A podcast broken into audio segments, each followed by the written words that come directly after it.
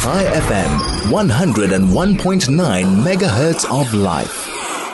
Well, obviously, it the ultimate goal, and certainly something that I still adhere to, even though I recognize how difficult and the complexity around it at the moment, is the need to have a recognized Palestinian state after the war. But of course there are problems with that, because does this mean that the terrible terror attacks can be seen as the way to achieve that?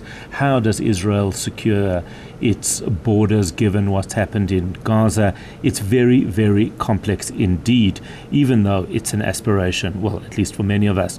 Brooks Spector is an associate editor at the Daily Maverick. He's a former American diplomat. I wanted to hear his view on reports that the US will recognize a Palestinian state after the war. A very good morning. How are you? Good morning. Good to be with you. We haven't talked since New Year's, have we? We have not. And even though it's the 1st of February, I think we can get away with wishing each other a fantastic 2024. So I think we can just sneak it in. I think we'll be... No, Mukundi says we can't. Okay, but we can. Sliding right into the saddle of the year. Exactly right. Okay, so there's been these reports which are interesting, because we've seen an incredible amount, I think, of strength and support from Biden and his administration. I think tremendous clarity on the dealings with Israel, despite his natural friction between Netanyahu and Biden, who have never been particular friends.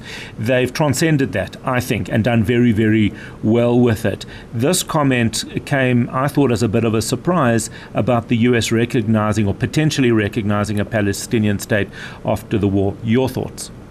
Well, I mean, I think part of the problem with the discussion that we've had in the last day or two about this, starting with a report in the Jerusalem Post and now picked up in various other places, is it's using the wrong verb, really. It's not will, it's could, might, should, perhaps may. Okay, and that's important. Words matter. But that's crucially important, because what the report seems to imply is that suddenly, almost out of nowhere, from the brow of Zeus, there is this plan now to recognize a Palestinian state, which suddenly the government of the United States is working feverishly on.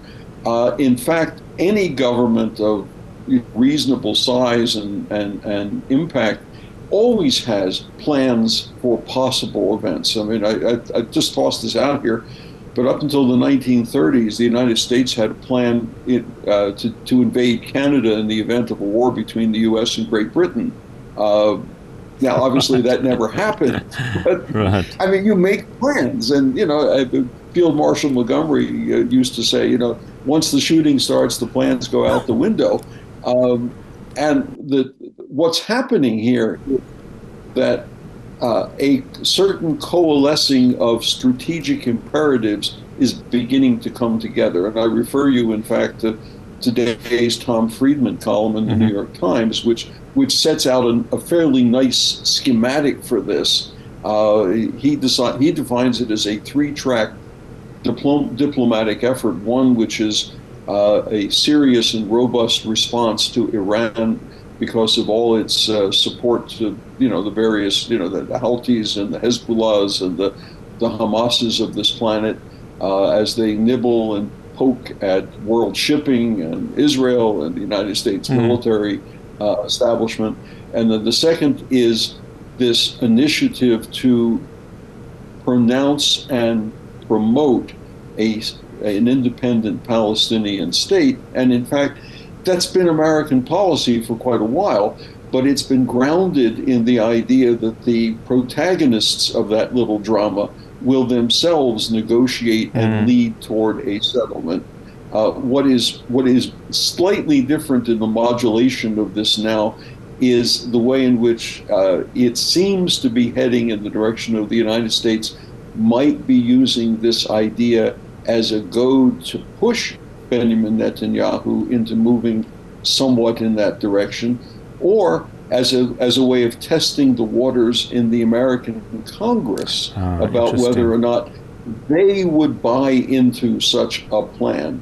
And the third pillar of that tripod, now we're mixing metaphors unmercifully at this point, is a much stronger effort, more robust effort to build the strategic relationship and security alliance with Saudi Arabia, which of course subsumes within it an Israel-Saudi convergence of ideas and opinions and relations.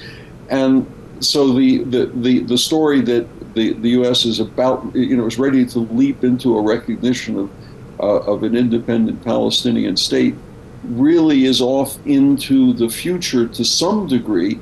First, end the war in Gaza. Second, figure out a way to deal with the chaos that's been left.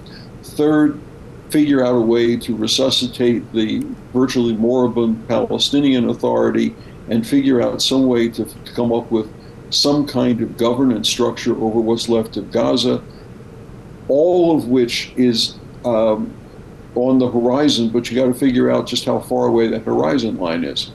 Yeah, it's very, very interesting, because I guess in the same way that I see that the United States, even given South Africa's quite poor behavior and in a way disrespectful behavior to the United States, doesn't want to lose South Africa over to the other side, the Iranian, Russian, Chinese, perhaps entities. And I think in the same way that Gaza and the Palestinian, and what will ultimately become a Palestinian state needs to be looked after in the same way, because then you'll have Israel, the Palestinian state, Saudi Arabia working together against a potential threat from alternative countries. So I guess it does become important. That's what they call grand strategy. And the proof of grand strategy is always whether or not you can get all the individual moving parts operating in the right way. Absolutely. And so far, this another mixed metaphor. This is an egg that has not yet hatched. For sure not, and unfortunately, we are far away from it still. But it is important to have these conversations, because otherwise, I feel that all we do is focus on the death, the destruction, and without some form of vision, even if it doesn't look like that at the end of it. I think it's important to remember that there needs to be a future for everybody in order to get through this, because otherwise, it's just. It's too dangerous in a way. At some point, the guns stop, and what happens after the guns stop is just as important as what happened while people were shooting and killing and maiming each other. And you have to begin to have the vision on that horizon line, even if it's hard to get there, and even if it doesn't always work out the way you want. And I think that, as I say, the news stories that you've seen, that I've seen, that seem to emanate almost entirely from that story in the Jerusalem Post, they're a little premature, but they are, I think, a testing of water, checking out the temperature, both in the Middle East and within the Congress. Very interesting indeed. We do need to leave it there. Thank you, as always, Brooks Spector. He's the associate editor at the Daily Maverick, former American diplomat.